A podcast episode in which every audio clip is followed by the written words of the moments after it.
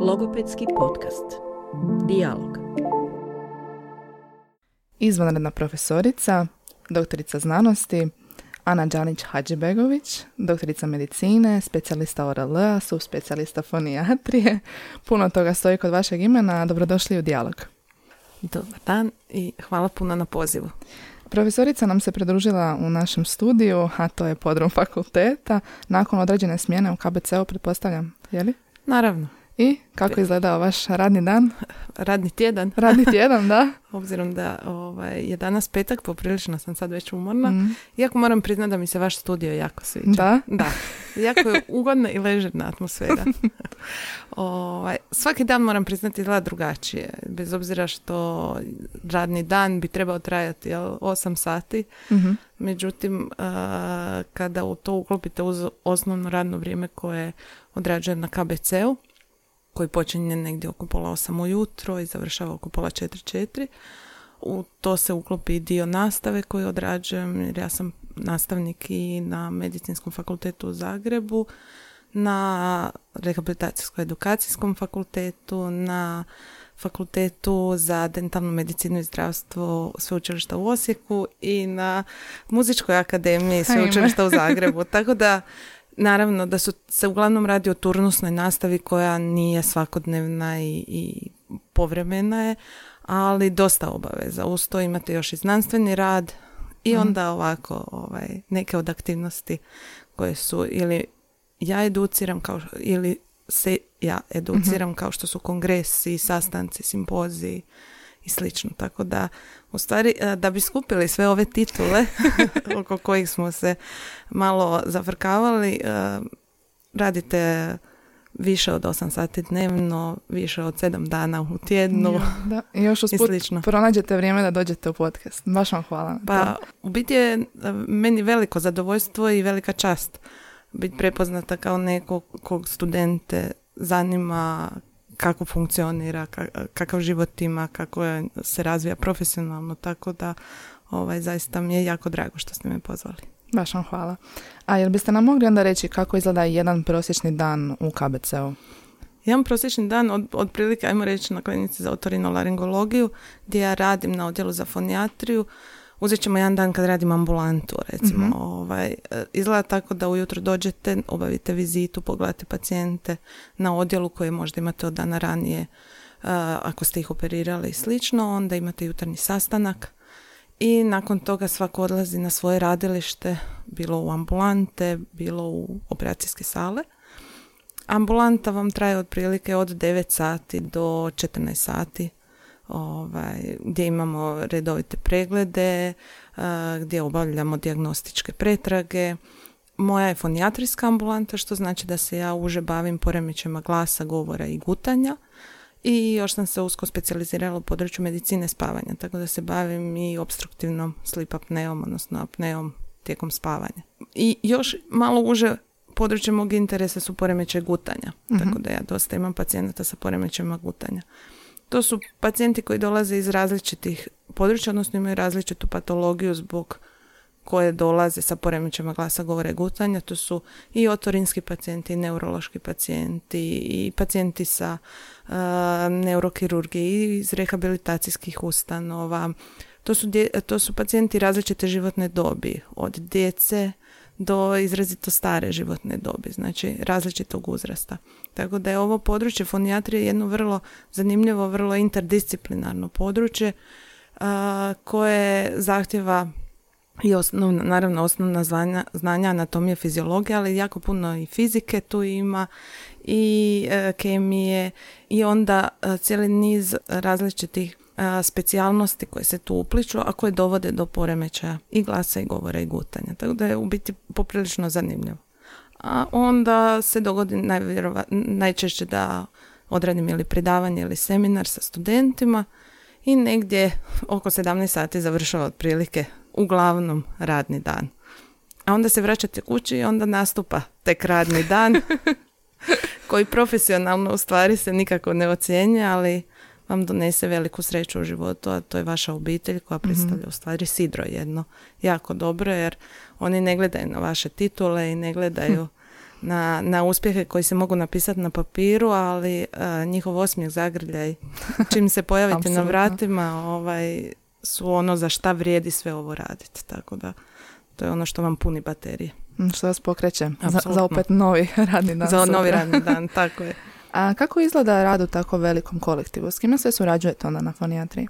Pa e, to je jako zanimljiv posao i jako lijep rad u stvari kad možete raditi u takvom velikom kolektivu. Ja imam iskustvo i dolaska iz manje ustanove, a to je iz opće bolnice dr. Josip Benčević u Slavonskom brodu gdje sam radila do unazad šest godina. Znači ja sam prije šest godina došla na KBC Zagreb. Ja sam završila specijalizaciju na KBC-u i dijelom i subspecijalizaciju svoju, tako da sam ja poznavala kolege s kojima sada radim. E, mogu reći da se razlikuje rad u općoj bolnici od rada u ovako velikoj klinici. Razlikuje se prvenstveno po tome što opća bolnica zaista i rad na, u općoj bolnici e, vi nemate toliko mogućnosti da se usko specijalizirate, odnosno morate obavljati ove stvari koje se tiču recimo opće otorinolaringologije. Ja imam tu sreću da sam radila na izvrsnom odjelu, da sam imala izvrsnog mentora uz kojeg sam naučila jako puno kirurgije glave i vrata, to je ujedno i moj otac. A s druge strane imam tu sreću da je moja majka logoped. Tako da sam jako puno vezana i uz logopediju i nekako je, ja sam odrasla uz te dvije strane i našla svoj put negdje između, a to je zaista fonijatrija. A onda tražite najbolje mjesto u Hrvatskoj za rad na fonijatriji, a to je apsolutno KBC Zagreb, odnosno odjel za fonijatriju koji je referentni centar Repu- u Republici Hrvatskoj za fonijatriju. Tako da mi je jako drago da sad surađujem sa svojim kolegama. E, intenzivno surađujem sa logopedima, znači na svakodnevnoj bazi. Mi se dogovaramo, razgovaramo, izmjenjujemo informacije, raspravljamo o pacijentima. E, Zajedno prolazimo i preventivne metode i prevenciju, znači i dijagnostiku i terapiju i rehabilitaciju, tako da jako, jako puno surađujem. E, Isto tako surađujem i sa drugim specijalnostima. Jako puno surađujem s kolegama, ne samo sa svog odjela, jel, sa, sa otorine, jer e, dosta nama šalju pacijente, znači kolege koji operiraju tumore glave i vrata, a, njihovi pacijenti na kraju završe na rehabilitaciji i glasa i govora i gutanja i mi svi međusobno surađujemo. Zatim jako puno surađujem sa kolegama na neurologiji, sa kolegama na neurokirurgiji, a, sa internistima, jako puno sa pedijatrima, E, recimo sa pulmolozima, ja sam također i u timu za tešku astmu jer koliko god se to čini ovako možda iznenađujuće, ali vi znate da je osnova glasa disanje. Da. I onog trena kad nam je to poremećeno, ovaj, ne ide ni glas, tako da mi je drago da sam i u tom timu. Tako da u biti vrlo, vrlo zanimljiv posao u stvari. E, spomenuli ste svoju specijalizaciju, što ste rekli da ste odradili na KBC-u. Kako je uopće tekao vaš e, put obrazovanja? Da krenemo od fakulteta, ne moramo prije toga. morate. ovaj, znači, ja sam fakultet e, završila u Zagrebu, medicinski fakultet i vi e, znate da u biti svi liječnici završe istu edukaciju što se tiče ovaj, fakultetskog obrazovanja i nakon toga sam se vratila na staž u Slavonski brod koji je trajao jednu godinu i onda sam razmišljala o specijalizaciji. Obzirom da je otorina nešto u što sam odrasla, ali zaista, jer sam ja s tatom na VHS-u gledala neke operacije i slično, onda je to nekako prirodno raslo valjda u meni i, i jako puno sam o tome već čula, znala i znala sam na koji odjel dolazim. Taj odjel je bio praktički moj drugi dom. Ja sam kao dijete znala doći na taj odjel. Ono, ako ćete obići mamu, tatu, javit se, onda ovaj, su mene sestre znale od uvijek. Tako da je to zaista moj drugi dom bio. I prirodno mi je bilo da odaberem to i znala sam koliko ću uz uh, tatu kao mentora koji je stvarno izvrstan kirurg glave i vrata i otorinolaringolog jako puno naučiti. Tako da sam imala tu sreću da sam mogla dobiti tu specijalizaciju i da sam uz njega u biti provela divnih 13 godina u Slavonskom brodu. A, nakon što sam četiri godine završila specijalizaciju, a dio specijalizacije mi po dekretu u stvari moramo odraditi na klinikama, tako da sam ja godinu i četiri mjeseca provela na KBC u Zagreb u sklopu moje specijalizacije gdje sam se još upoznala sa složenim postupcima jel, koji se inače obavljaju samo u tercijarnom centru. Ovaj, vratila se u Slavonski brod, položila specijalistički ispit i onda smo razmišljali o subspecijalizaciji. Imala sam tu sreću da sam za vrijeme specijalizacije na kongresima i sastancima našim stručnim i slično viđala stručnjaka iz područja fonijatrije. I jednom prilikom sam vidjela jednog vrlo poznatog fonokirurga, znači otorinolaringologa, kirurga koji se bavi isključivo operacijama glasnica i grkljana i to jako finim operacijama pod mikroskopom. Onda sam ga gledala na jednom kongresu i rekla, e, to bi ja htjela raditi jednog dana.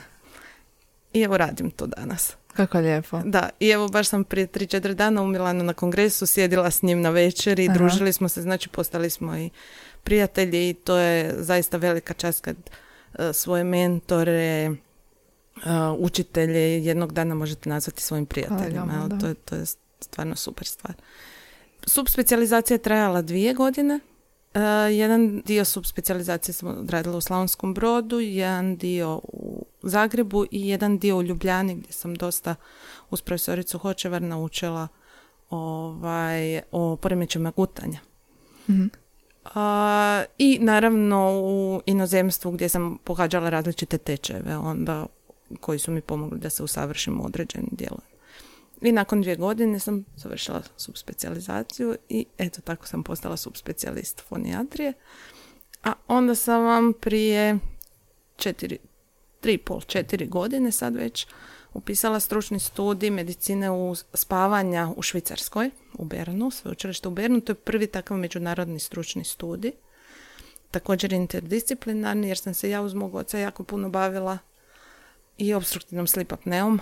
Mi smo prvi u, u Hrvatskoj koji smo počeli raditi endoskopiju u spavanju i slično i baš smo prošle godine i objavili knjigu, udžbenik sveučilišni o obstruktivnoj slip apne. I uh, tako sam upisala taj studij uh, i kako je došao COVID, jedan dio tog studija je bio online, jedan dio sam morala ići za Švicarsku, ali evo to sam odradila i dobila diplomu nakon dvije godine iz toga, tako da... Ne prestajete se educirati, dakle. Pa u stvari e, to vas pokreće, to vam onako širi horizonte i što više znate, to ste više svjesni koliko ne znate. I dogod u biti mogu učiti, dotle se osjećam mlado moram wow, priznat. Da, mene jako veseli kad ja mogu nešto novo naučiti i u stvari sa svim, svim što radim ja puno učim. Ja najviše naučim ako pripremam neko predavanje, ako mm pišem neki novi članak. Onda morate sve živo pročitati o tome, mm proučiti i tu već puno naučite, bez obzira što mislite da već dosta toga znate. Mhm. Ali to, to učenje vas održava mladima u stvari. I to je dobar osjećaj. Da, to je lijepa poruka za sve one koji slušaju. Evo, spomenuli ste i poremećaj gutanja i uh zato sam vas izvala. Nekako tu je jedna od uh, preklapanja između logopeda i vas liječnika. Uh, jel možete možda slušateljima objasniti svojim riječima što bi to uopće bilo, što se ulazi u to područje? U, ovako, u Teško koju sekundu, a, a mi imamo čitave kolegije o poremećajima gutanja ili tečeve po par dana o poremećajima gutanja, ali znači, poremećaj hm, gutanja obuh, ili nazivaju se još i disfagija, jel? to je otežano gutanje, odnosno nemogućnost da hrana ili tekućina dođu od usana do želuca. mm E sad, na tom putu ta hrana ili tekućina, to nazivamo bolus, može ili zapeti negdje ili otići u krivom smjeru. mm Pa kad kažemo da zapne, onda će se pacijenti najčešće žaliti da im ili ostaje hrana u ustima ili im curi iz usta ili im ostane u ždrijelu ili im se lijepi na nepce ili im se vraća na nos. A kad kažemo da ode u krivom smjeru, onda mislimo da uđe u stvari u dišni put. Da kroz grkljan uđe u dušnik, spusti se u pluće i tamo izaziva upale. I onda takvi pacijenti imaju velikih problema jer ne samo što ovaj, im smeta ta hrana i što im izaziva recimo kašalj prilikom hranjenja ili kod nekih čak i osjećaj gušenja, nego dugotrajne može izazivati i kronične, odnosno učestale upale pluća koje mogu biti po život opasne. Nazivaju se aspiracijske pneumonije. Oni također ne mogu unijeti ni dovoljnu količinu tekućine, pa do, to može dovesti do dehidracije, ili pak dovoljnu količinu hranjivih tvari, pa su oni pothranjeni. Tako da su vrlo ozbiljne komplikacije poremećaja gutanja, a opet je cijeli niz različitih bolesti ili stanja koji mogu dovesti do poremećaja gutanja. Naime, jako puno populacije koje su pod povećanim rizikom su vam recimo svi stariji od 70 godina. Mhm. cijeli niz neurogenih i miogenih poremećaja koji su fiziološki, koji se događaju sa našim starenjem, a koji mogu dovesti do poremećaja gutanja. Zatim cijeli niz neuroloških bolesti, kao što je moždani udar ili e, trauma mozga, ili pak progresivne neurološke bolesti kao što je amitrofična lateralna skleroza, Parkinsonova bolest, demencija, na kraju završavaju sa ozbiljnim poremećajem gutanja i vrlo često ti pacijenti dobivaju upale pluća, a da poremećaj gutanja nije prepoznat na vrijeme. I onda imate još jednu veliku skupinu bolesnika, to je sa bolestima glave i vrata, gdje prevladavaju u biti bolesnici sa karcinomima gornjeg dijela aerodigestivnog puta, znači usne šupljine, ždrijela, grkljana, gdje u biti sam tumor, ovisno o lokalizaciji i veličini, izaziva poremećaj gutanja, ali nažalost i naše liječenje. Aha. Kiruško liječenje, radioterapija, kemoterapija dovode do ne samo anatomskih poremećaja, nego i poremećaja u inervaciji, u a, lučenju sline, u poremećaju osjeta. Mhm. jel? I nakon našeg liječenja pacijent ima poremećaj gutanja. Sad, naveli ste stvarno različite uzroke disfagije. Kako Mhm. se onda disfagija dijagnosticira? Koji je postupak? Pa prvo moramo razjasniti imamo li poremećaj do gornjeg sfinktera jednjaka ili ispod gornjeg sfinktera jednjaka. Znači to je ulaz u jednjak, jer iznad gornjeg sfinktera jednjaka je područje otorinolaringologa i to se naziva orofaringalna disfagija jer zahvaća oralnu i faringalnu fazu, znači prve dvije faze akta gutanja koje se odvijaju u usnoj šupljini i u ždrijelu. Drugi oblik je ezofagealna disfagija koja zahvaća poremećaje na razini jednjaka. Tim se dijelom uglavnom bave gastroenterolozi. E sad, na ovaj gornji sfinkter jednjaka je područje jedno i- gdje se preklapa, mora, znači moramo znati jedni i drugi jako dobro šta se tu događa. Ako pričamo o orofaringalnoj disfagiji, a ja ću prvenstveno o tome pričati jer sam otorinolaringolog, onda nam je tu što se tiče dijagnostike, znači uvijek je jako važna anamneza i fizikalni pregled. Tu ćemo uočiti postoje li neke promjene ili neke neke izrasline ili e, vidjet ćemo da li nam se strukture koje se inače tu normalno nalaze uredno miču, da li je osjet uredno prisutan ili nije. Anamnestički ćemo od bolesnika, znači moramo ga konkretno pitati kakve smetnje ima. Nije dovoljno reći pacijent ima poremećaj gutanja. Mhm. Pogotovo sa naše otorinske strane ili sa vaše logopedske strane, jer mi možemo jako dobro, dobro razlučiti kakav poremećaj gutanja ima, tako što ćemo ga konkretno pitati šta vam se događa, koliko traje obrok, je li vam se događa to, to, to ili to. I onda ćemo znati da li je problem u oralnoj ili u faringalnoj fazi. Ako sumnjamo da bolesnik ima aspiraciju, znači da bolus ulazi u, u dižni put, onda će bolesnik se žaliti da kašlje prilikom ili neposredno nakon gutanja, ili da ima vlažan grgljav glas, ili da se guši. Onda nam je to veliki alarm da moramo bolesnika uputiti dalje na instrumentalnu dijagnostiku. Također u dijagnostici obzirom da se radi o velikom broju bolesnika, ne možete ih sve poslati na instrumentalnu dijagnostiku jer nije moguće, jednostavno nemamo toliko ovaj, mogućnosti. Onda trebate napraviti neke screening testove. Najjednostavniji screening test je da date pacijentu vode malo da popije i da vidite šta se događa. Ako pacijent počne kašljati ili nešto, posumnjat ćete na aspiraciju. A, morate i znati da ovisi i o veličini bolusa, jel? Da li ste da mu dali da popije puno iz bočice ili ste mu dali na žlicu. To ćete već vidjeti po načinu na koji guta slinu. Znači već gutanje sline vam, vas može uputiti kako bolesnik kontrolira gutanje. Onda vam postoje upitnici, različiti već validirani upitnici. Na hrvatskom jeziku imate jako dobar validiran upitnik IT10 se zove, koji a, vam pomaže da prepoznate bolesnika a, sa orofaringalnom disfagijom i da ga onda uputite na daljnje e, liječenje. U većini bolesnika vi ćete već kao logoped moći postaviti jako dobru dijagnozu i nećete ga morati slati na instrumentalnu dijagnostiku. U nekih gdje vam se klinička slika ne poklapa sa vašim kliničkim nalazom, gdje vam nije jasno gdje sumnjate na aspiraciju, poslat ćete ga na instrumentalnu dijagnostiku. E sad šta je instrumentalna dijagnostika? Na prvom mjestu to je endoskopska procjena gutanja ili videofluoroskopija. Endoskopsku procjenu gutanja radimo mi fonijatri u Hrvatskoj, u nekim zemljama to čak rade i logopedi, a u nekim zemljama rade i neurolozi i radiolozi.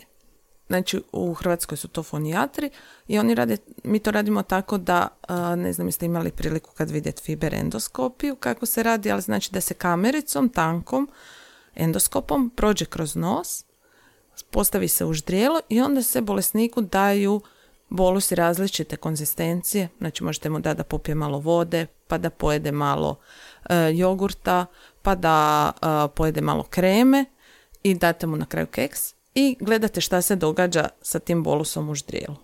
I na osnovi toga zaključujete kakve smetnje gutanja on ima, da li aspirira, ne aspirira, da li taj bolus negdje zaostaje i dajete upute logopedima na koji način bi trebali odrađivati terapiju. Vi također za vrijeme te pretrage možete ispitati već neke terapijske postupke, recimo možete mu okrenuti glavu, nagnuti glavu ili tijelo na određenu stranu, jer to su postupci gdje koristimo silu težu u stvari da bi pogurali bolus po zdravoj strani, znači da mhm. bi izbjegli onu stranu koja je bolesna. A videofluoroskopija u Hrvatskoj to rade radiolozi, znači radi se na odjelima, ovaj, na posebnim odjelima gdje postoji rengenski uređaj, gdje se onda bolesniku daje kontrast, koji vam izgleda kao otopljena kreda u vodi ili kao tekući mm jogurt. Tako pacijenti kažu, popio sam kredu. Nije ukusno, ne. sam. onda se uh, rengenskim ovaj, snimanjem u stvari treba snimiti film. Znači nije dovoljno snimiti par E, snimaka, jer to prvenstveno služi za morfološku analizu, nego je potrebno snimiti filmić, znači minimalno 24 snimke u sekundi, da biste mogli uhvatiti sve dijelove akta gutanja, jer ako probate sad progutat, mm to traje kraće od sekunde. mm I vi u stvari ako samo opalite par snimaka, nećete uhvatiti sve ovaj, dijelove, sve faze akta gutanja. I zato vam je potreban filmić koji onda usporite i onda točno vidite lijepo i oralnu i faringalnu i čak ezofagalnu fazu, znači možete ispratiti skroz bolest do ulaska u e, jednjak. Te dvije dijagnostike su komplementarne, znači one mhm. ne isključuju jedna drugu, svaka od njih ima svojih prednosti i svojih mana. Endoskopija je zgodna zato što vi već možete ispitati dio gutanja samo slinom. Ne morate uopće davati bolus, ničim ne ugroziti bolesnika i možete vidjeti funkcije gornjeg dijela aerodigestivnog puta i bez davanja bolusa, recimo zatvaranje grkljana fonacijom, zadržavanjem daha. Već vidite da li taj dio funkcionira. Možete vidjeti odizanje mekog nepca dok pacijent govori, jel? ne mora gutati za to vrijeme. Ono što je mana je što vidite samo faring, e, odnosno u faringalnoj fazi ne vidite ništa jer vam se stisnu mišići mhm. oko endoskopa i zabljesne vam sliku i u biti na osnovi par sekundi prije toga i par sekundi poslije toga vi zaključite šta se događa u faringalnoj mm fazi.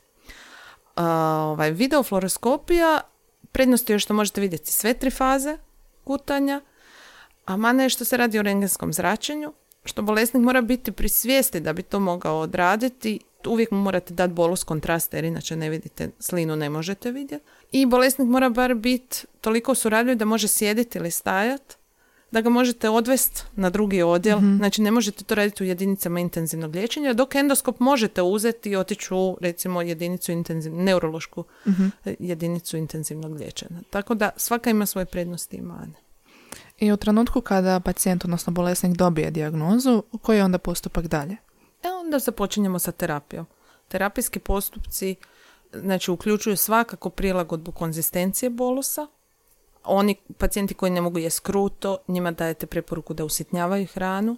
Oni koji ne mogu jest tekuće, neki se zagrcavaju recimo i aspiriraju samo tekućinu, a nemaju problema sa kremastim ili sa krutim, njima pak propisujemo zgušnjivače. uh To su vam prašci bez okusa i mirisa koje kad dodajete u tekućinu, zgusnu tekućinu, ovisno koliko ga dodate. Zatim koristimo ovo što smo već rekli, položaj tijela, okretanje glave, da bismo pogurali bolest po zdravoj strani.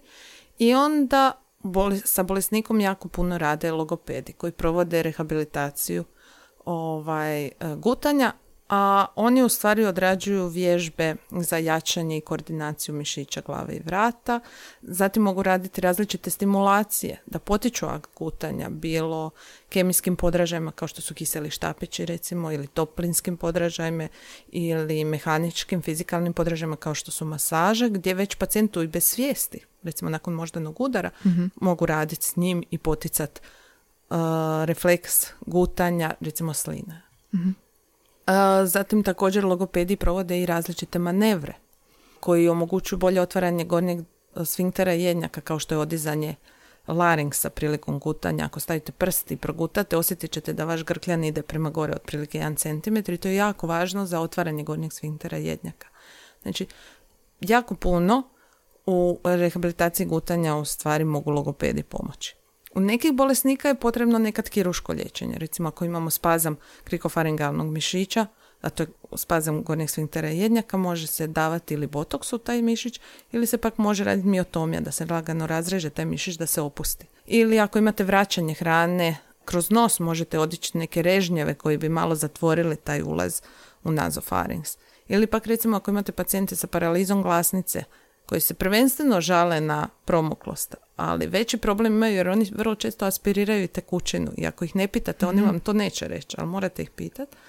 Onda recimo augmentacijom, odnosno uvećanjem bolesne glasnice, olakšavate da zdrava glasnica dođe u kontakt sa bolesnom i da se grkljan zatvori na pravi način i na taj način sprječavate aspiraciju. Znači, postupci koji se inače koriste za liječenje promuklosti u stvari služe i za liječenje aspiracije, što je puno važnije nego promuklost u stvari. U nekih bolesnika je potrebno napraviti traheotomiju koji aspiriraju, ali traheotomija neće spriječiti aspiraciju, traheotomija će omogućiti u biti mehaničko čišćenje dišnog puta ili da se bolesnik lakše iskljašlje ili da možete ga poaspirirati jel, sa aspiratorom lakše i očistiti dišni put od sekreta, sline, eventualno tekućine ili hrane koju je bolesnik aspirirao.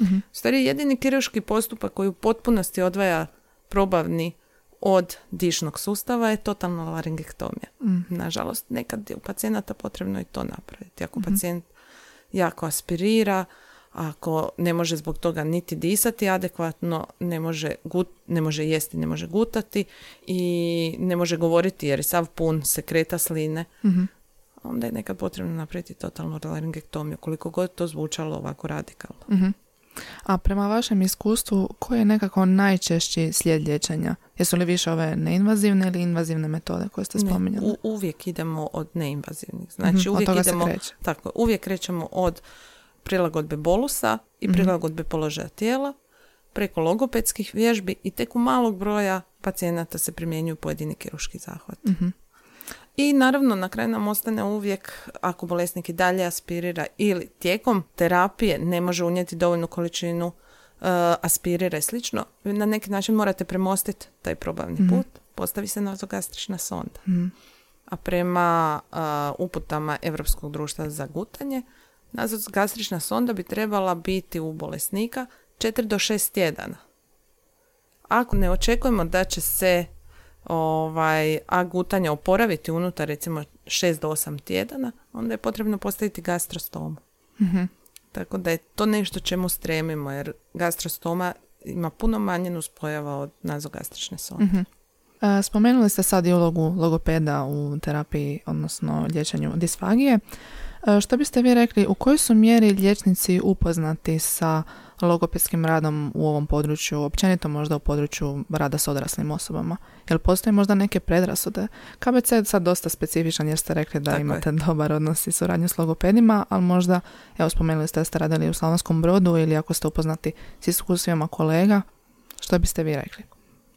slažem se s vama, ne bih rekla da su predrasude, više bih rekla da je neznanje. uh o mogućnostima vašeg liječenja, mogućnostima rehabilitacijskih postupaka. uh Prvenstveno mislim da je to posljedica toga što vas fali u sustavu. Iskreno. Znači, uh, uh, fali vas na našim odjelima, uh, čak i ako liječnici prepoznaju potrebu za vama, oni najčešće ne mogu sve pacijente uputiti na rehabilitacijske postupe jer vas nema dovoljno. uh s druge strane, postoje i liječnici koji vas doživljavaju samo za rehabilitaciju govora u djece, jel? Mhm, vrlo često. I nisu svjesni koliko možete doprinijeti kod poremećaja glasa i kod poremećaja gutanja. Ja ću sad pričati o ovom mom dijelu, mm nećemo ulaziti u druge dijelo. Mislim da su sve struke koje sudjeluju u rehabilitaciji svih funkcija našeg organizma u biti struke koje će apsolutno u budućnosti imati sve više i više posla. Jer mi sve više i više spašavamo ljude kojima zaostaju različiti funkcionalni poremećaj. Mhm. I tu onda vi nastupate. Toga će biti sve više i naša populacija sve više stari, opet će imati sve više funkcionalnih poremećaja. Preživljavaju djeca sa različitim bolestima koje uspjevamo spasiti danas, jel? Mhm. a zaostaju funkcionalni poremećaj. Tako da, apsolutno je logopedija e, jedna od tih struka koja će imati puno, puno posla u budućnosti. Mhm. Jeste možda primijetili neke razlike između mlađih i starijih generacija liječnika u tome prepoznaju li važnost i ulogu logopeda? Ili otprilike smo isti na razini neznanja? Mislim da su mlađe kolege svjesni e, zato što im mi više pričamo o tome. Mhm. Znači struke koje imaju veliku potrebu za vama, kao što su neurologija, otorina i slično, danas dosta naglašavaju ulogu Mhm. logopeda i na neki način se s vama bore da, da vam se omoguće radna mjesta u zdravstvenom sustavu. Tako da mislim da, mislim da su sve svjesni. Mhm. A što mi možemo kao budući logopedi ili studenti logopedije učiniti da nekako ta svijest bude veća o našoj ulozi u takvim sustavima? Pa apsolutno, uh, uh, neću reći reklamiranjem, Promičbom. Pa, tako je. Promičbom, znači, kroz različite uh, javne kako bih rekla, sustave, da tako kažem, Mhm. od, od toga što ćete nastupati na televiziji, radiju, znači na internetu, Mhm. uh, do toga da će se vaša stručna društva boriti za određena vaša radna mjesta u, u Mhm. određenim kolektivima, jel? Da, da vam se po sistematizaciji priznaju mjesta na da ste apsolutno prisutni na svim dječjim odjelima, Mhm, jel, mhm. pedijatrijskim klinikama, na neurologijama, na neurokirurgiji, na otorini. Mislim, to bi za vas trebala biti potpuno normalna radna mjesta. Gdje, ja sad kad gledam nas na fonijatri, mi imamo četiri logopeda, imamo tri fonijatra. Ako ćemo dobro razmisliti, u biti bi na jednog fonijatra bilo dobro imati recimo tri logopeda. Mhm. Zašto? Zato što ću ja tog pacijenta vidjeti jednom, a vi da bi ga izrehabilitirali ćete ga vidjeti najmanje desetak puta. Mhm. Jel? Da. Tako da vi ćete puno više raditi sa tim jednim pacijentom. Naravno da ja neću svakog svog pacijenta slati na logopedsku terapiju jer to nije potrebno. Ali mislim da su potrebe za, za logopedima puno, puno veće od onog što im trenutno sustav u Hrvatskoj pruža. A, ono što sam htjela spomenuti, vi ste isto a, govorili o nalazima koje vi pišete. Mhm. Ja sam a, imala prilike čitati vaše nalaze, bila sam na praksi u Krapinskim toplicama, pa mi je profesorica logopedinja Habos pokazivala i to su stvarno sjajni nalazi.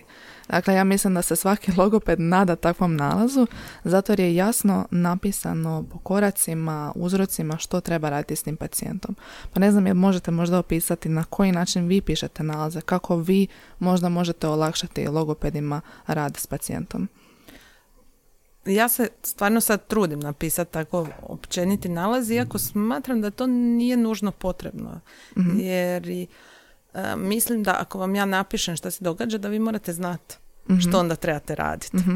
Ali, međutim, još uvijek smo to dosta malo kasnimo u edukaciji i ono što nedostaje, recimo kad ja surađujem sa krapinskim toplicama, je da je taj logoped kraj mene, da vidi Aha. i da mi možemo raspraviti, što imaju mogućnost logopedi koji rade sa mnom na Mhm. odjelu. jel? Moji logopedi kad ja radim procjenu su kraj mene. Mhm.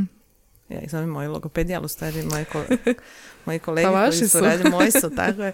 A, znači oni stoje kraj mene, gledaju, mi raspravljamo, isprobamo odmah neke manevre, položaje i sve i ja onda nemam potrebu pisati baš tako detaljne nalaze, jel? kao kad pišem za krapinske toplice, na primjer. Mhm. A, to bi bila idealna situacija, jel? Da, da logoped vidi, to se odnosi i na poremećaj glasa isto. Mhm. Znači da logoped vidi endoskopski šta se događa s tim glasnicama. Šta se događa kad on napravi recimo vanjski pritisak na larynx, kad pacijentu okrene glavu, kad spusti bradu, kad mu kaže da proba fonirat, ne znam, da se koncentrira na, na nazal, da dobije u nosu onu rezonanciju i slično. To je idealno kad logoped to može vidjeti i onda shvati, aha, pacijent ne radi to i to, radi to i to. I zato je lijepo raditi u ovakvom kolektivu gdje mi u biti vidimo, oni vide šta se događa, a ja im mogu objasniti detaljnije što se događa i onda zajedno krojimo terapijske postupke. Kad nismo u toj mogućnosti, kad je logoped udaljen, ja se onda potrudim ipak napisati ovaj, što mislim da bi bilo najbolje na, na što orijentirati ovaj, rehabilitacijske postupke. Drago mi je da kolege imaju od toga koristi. Meni to oduzme dosta vremena, samo dok natipkam takav nalaz, ali, ali dok god je to korisno, onda to apsolutno ima smisla. Je li teško iskomunicirati ono što vi želite da se događa u terapijskom uh, postupku sa drugim stručnjacima, pa tako i s logopedima? Jel nailazite na nekakve, a ne znam, reći ću jezične barijere u tom smislu? Ne, moram priznati da u biti uh, važno je samo uspostaviti komunikaciju. Ovaj, na primjeru krapinskih toplica, meni je kod pacijenata koji nisu prisvijesti, odnosno ne mogu govorno komunicirati. uh Sam inzistirala da dođe logoped Zašto? Da mi može prenijeti informacije u roku od 20 minuta koje ja imam za tog pacijenta ili pola sata, uključujući procjenu gutanja, ja moram dati kompletnu procjenu kako taj čovjek jede. Na mhm. osnovi par da. boluse i slično. A logoped ga prati već recimo mjesec dana, mhm. gleda ga svakodnevno, prati kako jede kad duže jede, da li se zamara, što se događa sa pojedinim konzistencijama i slično, može mi dati puno, puno više informacija od onog što ja mogu dobiti u tih 20 minuta. Znači, jako mi je važno, recimo, onda meni logopedi iz Krapinskih toplica napišu popratno pismo u kojem detaljno opišu ovaj, postupke, mhm. ali ako pacijent ne može komunicirati, a s njim je recimo rodbina koja nažalost zbog covida nije mogla biti mhm. u toplicama i nema adekvatnih informacija, onda ja zaista inzistiram da dođe logopedi da mi pomogne u procjeni. Jer to nije samo tih 20 minuta. Vi iz tih 20 minuta ne možete dobiti adekvatnu sliku o tome kako gornji dio aerodigestivnog puta tog pacijenta funkcionira. Tako da ta komunikacija nam je strašno važna tu se jako dobro razumijemo i oni meni kad napišu ja znam točno što, što žele reći i ja vjerujem, za sad se niko nije žalio, pa vjerujem da razumiju i ono što ja napišem. I kako onda teče terapijski postupak, koliko traje opće terapija disfagija? O, to je toliko ovaj, široko ovaj, pitanje, mm prvenstveno ovisi o uzroku. mm Ovaj, prvenstveno ovisi o uzroku, ako imate neurološku progresivnu bolest, onda će do kraja života trajati ako imate tumorsku bolest gdje ste odstranili dio gornjeg dijela aerodigestivnog puta, recimo jezika, mm onda ćete započeti postupak već prije operacije, tako što ćete upoznati bolesnika sa onim što će mu se događati. mm Pričekat ćete jedno vrijeme do kraja zaraste jer zbog bolova, e, lijekova, pacijent zaista nije u stanju sad nešto jako vježbati, ali recimo sedmi dan nastavljamo sa rehabilitacijskim postupcima sa vježbanjem, e onda vam se dogodi da kroz mjesec dana pacijent mora na radioterapiju. I onda mhm. sve ono što ste već napravili se sroza, nažalost, i pacijent bude depresivan. Zašto? Zato što radioterapija napravi svoje, napravi otok, napravi upalu, ošteti žlijezde slinovnice koje jako utječu na, na gutanje jer je jako važno da svaki bolus bude navlažen, mm da se može progutati.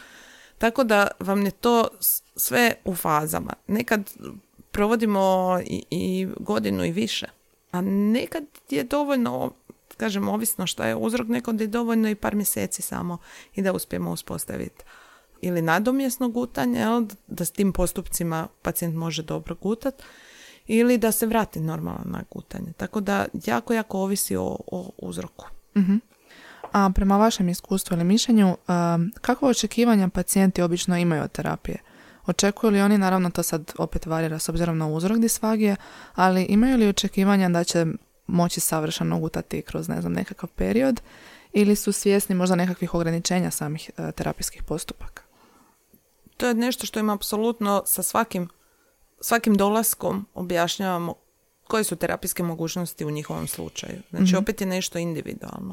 Ne možete očekivati da pacijentu kojemu nedostaje pola jezika da će on jest normalno. I to, znači, niti će normalno govoriti, niti će normalno jest. I to mu kažemo prije same operacije. Znači, to, naravno, ne, nije da zbombate pacijenta, nećete više nikad jesti slično, ali e, na lijep način mu objasnite da jednostavno ako nešto nedostaje, to se ne može u potpunosti nadomjestiti. Ali ćemo naći načina da vi možete što normalnije funkcionirati. Ako pak pacijent i nakon duže vremena ili zbog same bolesti ne može usvojiti normalna nagutanja, ali može jest recimo na usta još uvijek. Onda kažemo našem pacijentu da je jako važno da i dalje sudjeluje u obrocima sa svojim obiteljem, jer vam poremećaj gutanje jako utječu na kvalitetu života bolesnika, na njihovu psihu i na njihov socijalni život. Ono što i sami znate da nama hranjenje i pijenje ne predstavlja samo Fiziološku. fiziološku potrebu, ispunjavanje fi- osnovnih fizioloških potreba, nego sve najljepše stvari se nama događaju za trpezom. jel? Da. Za stolom prostratim za jelo. Znači, i nas u svakodnevnom životu kad pogledate gdje mi izmijenimo najviše informacije u obitelji, onog trena kad svi sjednemo za stol. Bez obzira što ne bi smjeli pričati i jesti. jel? Ovaj, ali u stvari tad najviše komuniciramo. I zato vam su vam danas recimo i upitnici za kvalitetu života dio dijagnostičkog protokola bolesnika s disfagijom. I po tome se i mjeri uspjeh rehabilitacije. Koliko ste vi umanjili tu disfagiju da ona negativno utječe na, na kvalitetu života bolesnika. Znači to nam je krajnji cilj u stvari. Tako da mi bolesnike naše učimo od prvog dana da ok, ako im curi iz usta, ako se zakašljavaju, ako to sporo traje, da odrade taj obrok sami ili uz pomoć osobe koja im pomaže. Ali da kad pojedu, da onda sjednu za stol sa svojim najbližima, sa svojim ukućama, dok oni ručaju, nek oni pričaju s njima, nek komuniciraju, nek izmjenjuju, jer je to strašno, strašno važno za njihovu kvalitetu života.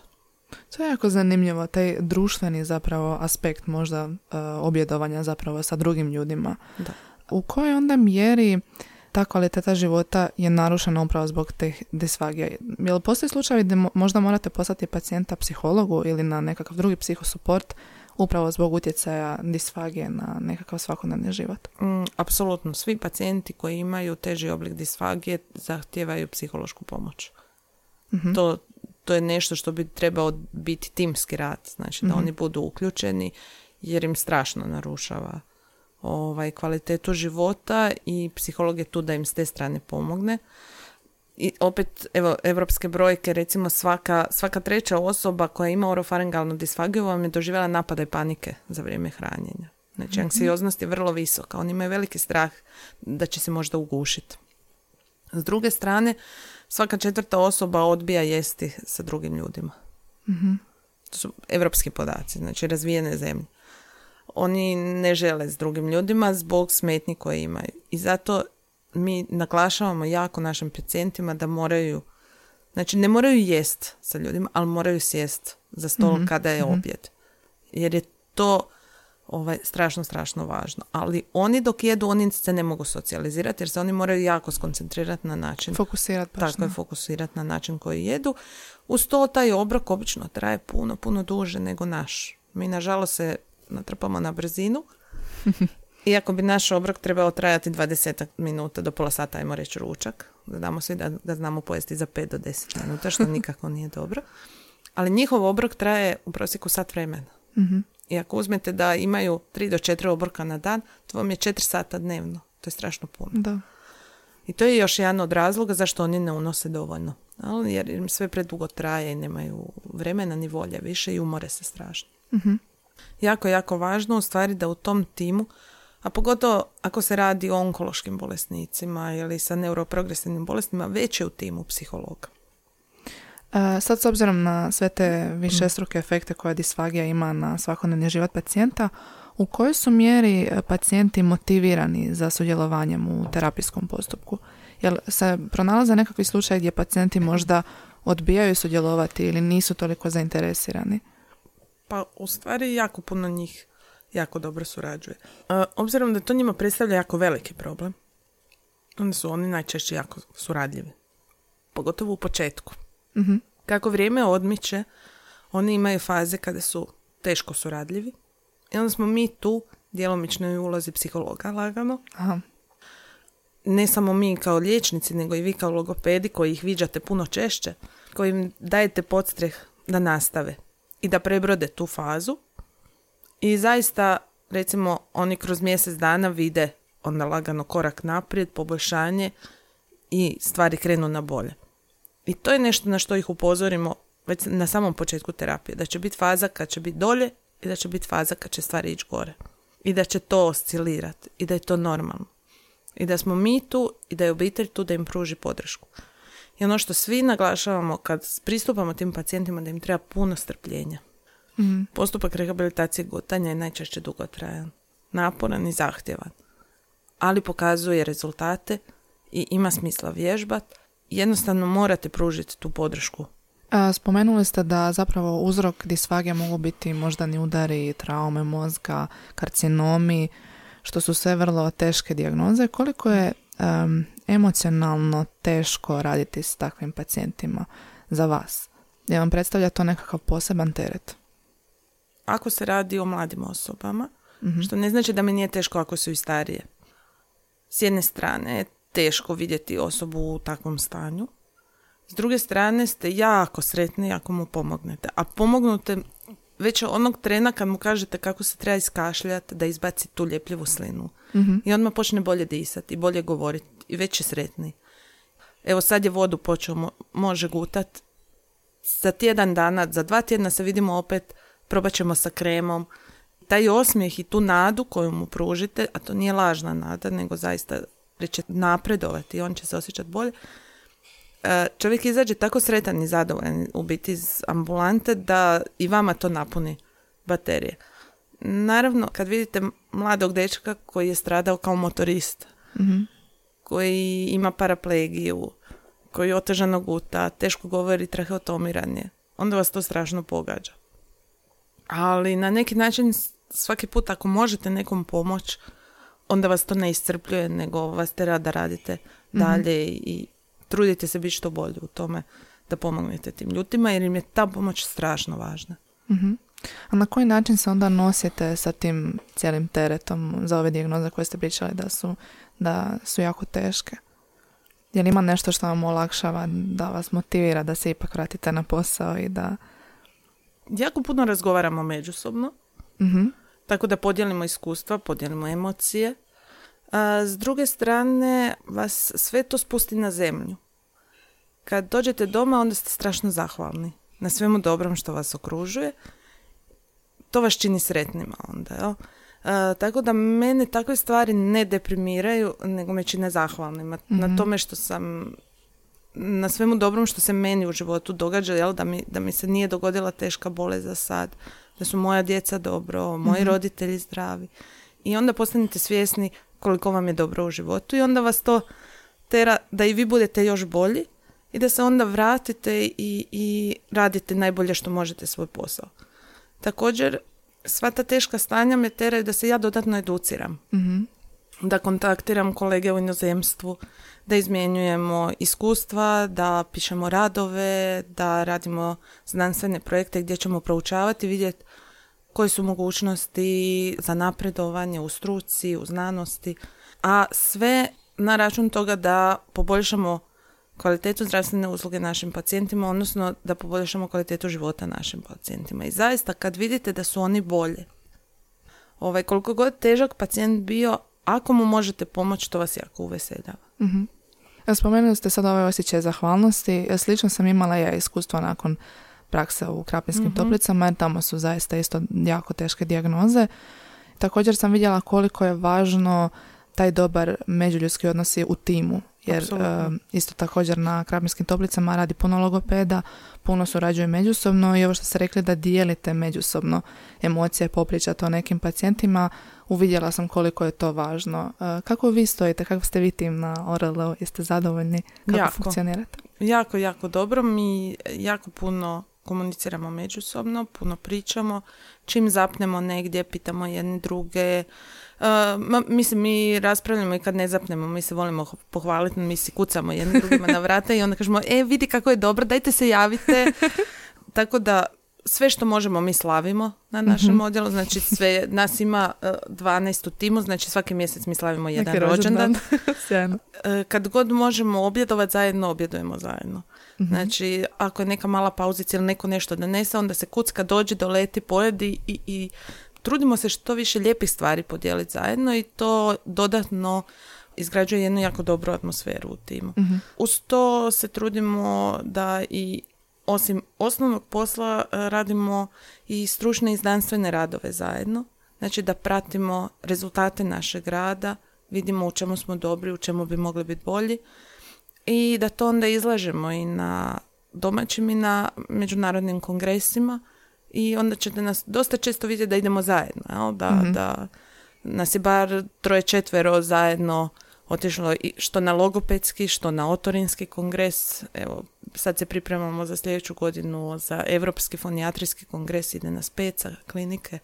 Svako ide sa radom, znači uvijek se trudimo da budemo aktivni, da napredujemo, da se usavršavamo, ali naravno da obožavamo se podružiti, zabaviti, to u tom smo ono najjači. Tako i treba biti. Da. Spomenuli ste sad i znanstveni rad, pa vas moram pitati, je li vam draže praksa ili istraživanje ili je to možda kod vas neodjeljivo? Apsolutno neodjeljivo. Mhm.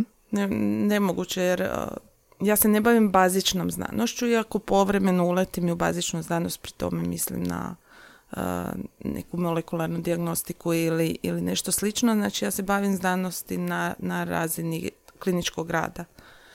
Smatram da je to jako važno da pratim rezultate svog rada i uspoređujem se sa, sa kolegama u inozemstvu putem znanstvenih publikacija, da vam je to najrelevantnije u stvari način na koji možete vrednovati svoj rad. Pri tome jako puno naučite jer morate proučiti svu literaturu vezanu uz to. To vas onda prisiljava da, na- da napredujete. Meni je to ovaj, nerazdvojio, a uz to mene to jako veseli. Ja valjda imam takav mozak koji on slaže stvari na tu stranu, onda dob- čujem nešto, onda dobijem ideje, onda bi mi trebali ovo, trebali bi ono. Onda moji sa fonijatri točno znaju kad ja dođem sa kongrese, e, kaže sad će nam opet zadati neke zadatke, opet ćemo morati nešto snimati. Do... Znači, ne, recimo ne radimo samo sa pacijentima, imali smo, sad radimo jedan krasan doktorat jednog kolege koji je i operni pjevač i zdravstveni djelatnik. A, jako I, zanimljivo. da, i uspjeli smo posnimiti jako puno akustičkih analiza glasa studenata sa muzičke akademije, sad snimamo sa dramskih umjetnosti, sa zbora HRT-a. E, to je sad jedna potpuno nova populacija koju pratimo, pomažemo im u prevenciji glasovnih poremećaja i slično. Tako da, znači možete imati jako teške bolesnike kao što su sa disfagijom tumorski bolesnici i onda možete imati ovako vesele, mlade, zdrave ljude, ali kojima pomažete da ne dođe do poremećaja i da im to ne postane Više problem. Tako je, znači možete utjecati preventivno. Tako da to je opet ljepota fonijatrije, opet imate i te dvije strane ovaj, koje možete raditi i onda dopodne kad, dok ste još svježi gledate ove teške, a onda kasnije u toku dana onda primite ove s kojima se nasmijete, hihoćete, ispitujete različite zvukove koje mogu proizvoditi slično. I, Dakle, u biti je stvar je nekog dobrog balansa u tome. uvijek. U kojoj mjeri vas ispunjava ovaj nastavnički dio? Rekli smo da ste izvanredna profesorica, predajete na više fakulteta. Kako vam se to sviđa? Jeste se pronašli u tome? Pa o- očito da me jako veseli kad predajem na toliko fakulteta. to nekako spontano radim, ne znam, to me veseli. To mi ne predstavlja nikakav teret, osim vremenski, što me malo rastrga povremeno, ali, ali onda moram samo sve napraviti veliki raspored, puno Aha. unaprijed i onda stvari funkcioniraju. Ali u stvari me jako veseli. Recimo sad po prvi put u stvari uveli kolegi iz vokalnog zdravlja A, na super, muzičkoj super. akademiji. I, I prijavilo se deset kolega koji apsolutno sve živo zanima i pitaju i, i to je milina radit. Ovaj. Inače divno raditi sa studentima, to su mladi, pametni ljudi. Mislim, kućete bolje. I onda ako ih uspijete zainteresirati, a čak i uspijete dobiti one koji nisu direktno zainteresirani, malo im postavite pitanja, malo se našalite, sve i dobijete, uvijek dobijete ih da se zainteresiraju, onda, onda je to stvarno jako lijepo. I onda ako vas ovako e, pozovu naknadno i kažu da, da im se baš sviđa način na koji radite, onda, onda vam to napuni bateriju, ono samo tako. Jeste unaprijed znali da biste htjeli biti jednog dana sveučilišna profesorica ili bilo šta predavati u tom smislu ili vas je to nekako spontano našlo? Mm, Spontano. Da? U- mislim, kako je kod nas napredovanje u znanosti često, pogotovo u medicinskoj struci, povezano i sa ulaskom u nastavnički dio i tako, onda je taj dio bio sp- spontan nekako. Ja sam u stvari na fakultetu, e, mi smo radili već tad jedno istraživanje želje studenata Aha. pa smo uspoređivali želje studenata mlađih godina i starijih godina i tako. To se odnosilo i na njihov privatni i profesionalni život. I ja sam zaokružila, željela bi biti dobar doktor. Znači, to, je- to je sve što ja želim, biti samo dobar doktor. E sad, da bi bila stvarno dobar doktor, ja mislim da moram sve ovo raditi. I, još uvijek je ta želja moja najviša želja. A ova sve zaista dolazi spontano. Uživam u stvari u prenošenju onog što ja znam i, kad vidim da, da se to prihvati, da ljudi počnu mijenjati način na koji rade i, ili usvoje nešto novo i to poboljša njihovo, njihov rad, super.